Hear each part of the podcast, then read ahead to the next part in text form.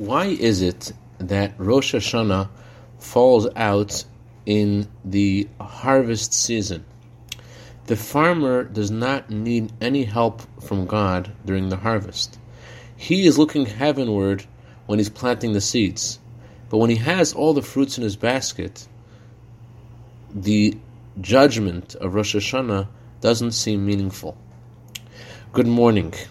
This Shabbat is the time for the blessing for the upcoming month of Tishrei, which is the most important month of the year. It's the source of all of the blessing of the month of the year. And yet, this month, we do not recite the usual blessing.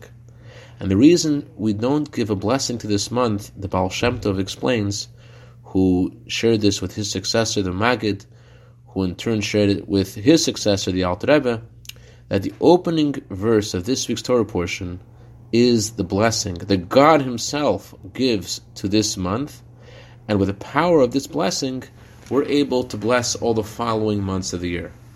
The blessing is you are standing and you're going to be victorious in judgment. You're standing. Although there's judgment, you will win. That is the feeling that God wants to inculcate within us and why He chose for Rosh Hashanah to be in the harvest season.